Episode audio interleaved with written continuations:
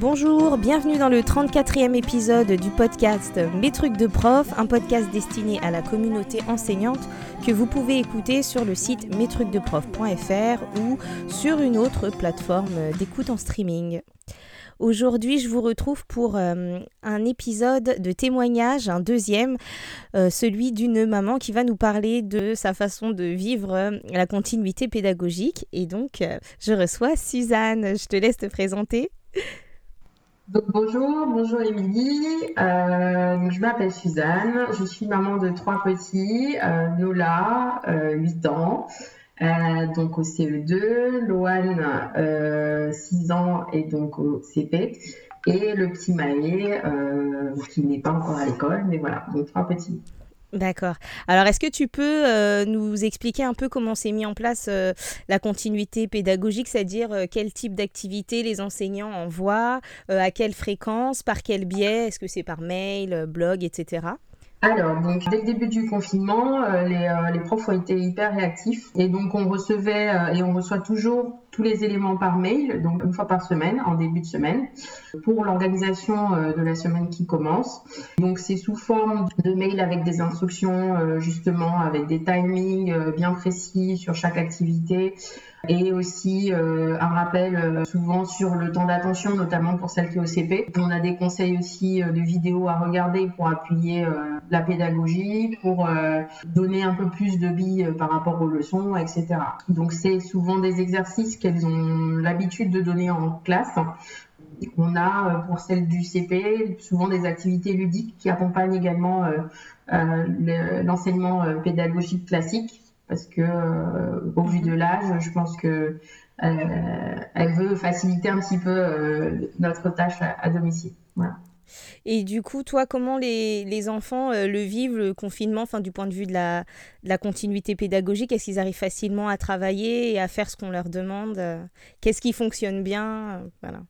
Alors, au début, euh, comme on venait de, débuter le confinement, qu'ils avaient euh, encore euh, justement cette notion d'école en tête et qu'ils avaient espoir de retourner, c'était assez facile à mettre en place puisque le matin, on arrivait à, se mettre des horaires, on arrivait à, à créer une routine, c'était même créer une vraie routine. Et petit à petit, euh, j'ai senti un relâchement et de mon côté, du côté du papa, et du coup ça s'est ressenti aussi chez les enfants. Et le fait de ne pas voir les maîtresses non plus euh, n'a pas aidé. Donc euh, chance à nous, la maîtresse du CP a débuté depuis deux semaines, enfin depuis le retour des vacances, pardon, des classes virtuelles, donc deux fois par semaine sur thématique mathématiques et ensuite thématique français. Enfin, je l'ai ressenti direct, un certain regain, euh, notamment sur euh, Loane. En revanche, par rapport à ma grande, donc Nola, qui euh, a, la maîtresse a malheureusement pas encore pu le mettre en place pour la classe virtuelle, j'ai beaucoup plus de mal à la motiver, à l'encourager à s'y mettre, à l'encourager aussi à les effectuer euh, rapidement pour qu'elle puisse aller faire d'autres activités. Elle peut rester euh, toute une après-midi sur euh, deux exercices et forcément derrière ça crée de la frustration de part et d'autre. Donc c'est un peu c'est la partie un peu plus compliquée, je pense, maintenant du confinement, euh, parce qu'elle a en tête, qu'elle n'est pas dans le cadre, euh, dans le cadre scolaire, elle a en tête euh, d'avoir du temps pour elle et des activités qu'elle a envie de faire et pas forcément des exercices d'école, etc. Ce que je comprends tout à fait. Oui, c'est compliqué de de pouvoir se mettre au travail à la maison avec toutes les distractions qu'il peut y avoir. Surtout si le petit frère et la petite sœur euh, ont fini ou voilà, c'est compliqué.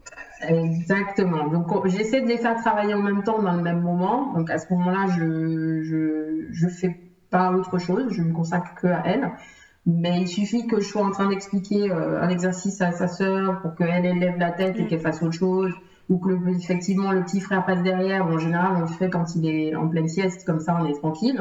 Mais, euh, mais n'empêche, il faut, elle va regarder par la fenêtre, il y a un oiseau qui passe, euh, ouh, c'est sujet à discussion. Enfin, voilà, on est vraiment euh, au niveau de la concentration, on n'y est plus. Et je pense que ce qui pourrait aider, c'est qu'elle retrouve un peu cette recréer un petit peu comme l'a fait la maîtresse de Loane, justement des, des, classes virtuelles, même ne serait-ce qu'une fois par semaine, pour lui donner un, un but et un un, objectif en fait. La remotiver et la mobiliser. Exactement, de se dire qu'à la, à la, fin de la semaine ou au début de semaine prochaine, je vais voir la maîtresse, donc il faut que j'ai finir mes exercices, etc. Donc euh, voilà. Alors que si c'est pour papa, maman, bon bah c'est cool, hein, vous êtes sympa, mais euh, vous n'êtes pas les profs. Et euh, du coup, donc, ce qui fonctionne bien finalement, c'est les classes virtuelles. Est-ce qu'il y a d'autres choses que les enseignants ont proposées que tu as trouvé sympa et, et qui t'ont aidé? Oui, euh, avant les classes virtuelles, c'est justement ces petits tips qu'ils envoient euh, pour nous expliquer que, euh, enfin, déjà nous rassurer, parce que c'est vrai qu'en tant que parent, on se met un petit peu la pression, qu'on n'a jamais été maîtresse d'école ou voilà, professeur. Donc du coup, on se met un petit peu la pression, donc on a tendance à se dire, ah, il faut qu'on finisse ces exercices qu'elles ont donnés par jour, etc. Euh, je suis un peu plus redescendue euh, par rapport à ça, parce que je me suis rendu compte d'une que ça fausserait l'enfant, moi aussi, et euh, je mettais trop de pression. du coup, bah, tout ça se caractérisait par un non-avancement, tout simplement. Et ce qui m'a aidé, c'est que bah, chaque semaine, on a un petit rappel en nous disant, bah, on vous donne ces exercices-là pour que vous ayez matière, mais par contre, ne vous inquiétez pas, quoi qu'il arrive, euh, au moment du retour euh, de l'école, nous reprendrons les bases, nous reprendrons les choses et, euh, on, sait pourquoi on donne, on donne ces exercices-là à ce moment-là. C'est parce qu'il faut qu'on continue notre, notre planning, mais voilà, on, sait, on est aussi conscient que vous n'êtes pas, pas des professionnels et que vous faites de votre mieux, etc. Donc je trouve ça hyper rassurant pour les parents c'est rassurant et ça, ça recadre, ça permet aussi de pas trop se mettre la pression, de pas trop déborder et, et, euh, de, de, dédramatiser. Quoi. Complètement, complètement. Ça, euh, ouais, ça m'aide beaucoup, en tout cas. Ok. Et du coup, euh, euh, on en a déjà un peu parlé, mais quelles sont les limites euh, et les difficultés, toi, que tu rencontres en, tant que parent, là, pour aider pour... Donc, tu parlais de, la, de, de remobiliser, hein, mais est-ce qu'il y a d'autres choses qui t'ont posé problème? Bah déjà, le fait d'avoir un tout petit qui, lui, demande beaucoup d'attention. Encore plus que c'est ça qui est moins autonome. Alors ça, c'est déjà une, belle difficulté. Donc j'avoue, hein, je triche un peu, euh, je lui fais croire, euh, si jamais il est là pendant qu'on fait le devoir, je lui fais croire qu'il a des devoirs aussi. Donc euh, ça l'arrive. du coup, il est content, mais bon, voilà, on sait très bien que l'attention... ça dure pas longtemps. Non, l'attention d'un enfant de moins de 3 ans, ça dure pas très longtemps. Donc je gagne des minutes, ça me donne le temps d'expliquer, voilà. Mais donc ça c'est une des difficultés. Ensuite, euh, autre difficulté, bah, c'est que la vie est continue. Pendant que je fais les devoirs, bah, ça dépend de l'heure où on a commencé, mais des fois il faut que je continue aussi euh, euh, sur ce que j'étais en train de faire, notamment pour bah, faire les plats pour qu'ils soient prêts, etc. Enfin, je me mets des pressions personnelles aussi, que j'ai, ça m'a aussi appris à redescendre certains, certaines priorités. Donc ça c'est bien. et et puis ce partage en fait entre euh, le papa et moi, de se dire bon, euh, puisqu'on n'a pas forcément les mêmes méthodes de, euh, pour faire les devoirs, donc euh, ces moments de non-communication où chacun on passe la balle en fait à l'autre et on se dit bon allez c'est ton tour, moi j'ai des trucs à faire et en fait l'autre il sait pas où tu t'es arrêté donc du coup il reprend certaines choses que tu as déjà vues. Enfin voilà, c'est je vais pas dire que ce sont des limites et des difficultés, c'est plutôt des. Euh, la réalité. Voilà, c'est la réalité. C'est la réalité. Les aléas du direct. Exactement, c'est les aléas du direct. Donc on sait jamais ce qui va arriver, mais il y a toujours un petit truc qui va, qui va, surgir. Mais derrière tout ça, c'est des bonnes leçons pour nous et ça nous apprend aussi à gérer autrement le quotidien. C'est pas mal. D'accord. Alors du coup, concrètement, de quoi en tant que parent vous auriez eu euh, besoin ou de quoi vous auriez encore besoin? Qu'est-ce qui vous aiderait? Si tu pouvais euh, faire des demandes euh, aux enseignants de tes enfants Qu'est-ce que tu pourrais leur formuler? Alors, j'aurais besoin éventuellement d'avoir un point, parce qu'on ne sait pas combien de temps le, confinement va durer, mais j'aurais souhaité avoir un point vocale euh, en direct avec euh, les maîtresses pour savoir où, euh, notamment où on en était. pour savoir si on avançait bien dans la bonne direction, s'il y avait des choses à corriger, s'il y avait des choses à améliorer dans notre méthode, parce qu'elles sont plus professionnelles que nous, donc elles sauront mieux nous dire si, voilà, si on prend le bon chemin quand tu dis vocal, c'est euh, c'est par exemple un audio qu'elle t'enverrait ou vraiment un échange euh, téléphonique euh? Un échange téléphonique, parce que du coup... Une classe virtuelle avec les parents, par exemple. Voilà, une classe virtuelle avec les parents, clairement. Une classe virtuelle avec les parents où on pourrait faire un point. Par exemple, à la fin de la première période de confinement, ben, faire un point sur ce qui a été envoyé, où on en est, qu'est-ce qu'il faut... Voilà, juste réassurer là-dessus. Euh, et aussi ben, une euh, mise en place de classes virtuelles un peu plus régulière. Je sais que pour d'autres classes, ça se fait certainement. Après, ça dépend aussi euh, de comment les, les, maîtresses elles peuvent le mettre en place. Bien sûr, je, sais, voilà, je, suis consciente de tous les, les, les aléas, mais, mais ça, ça, ouais, ça, me, ça nous aurait vachement aidé d'avoir d'avoir une continuité un peu plus dans la réalité, en fait. Mm. D'accord, ouais, je vois.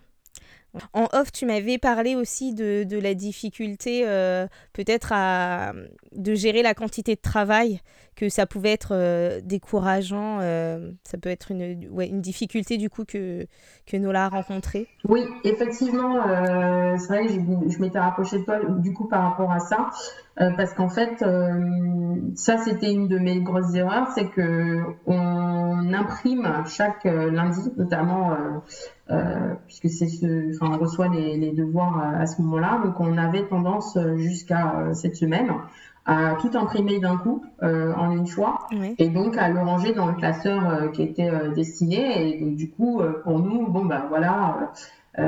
tu as tes devoirs de la semaine, tu sais ce que tu dois faire et on avance au fur et à mesure des jours. Sauf que tu as pointé, je pense, un détail hyper important en tout cas dans la démarche, c'est que le fait de tout imprimer d'un coup, ben, ça fait une énorme quantité.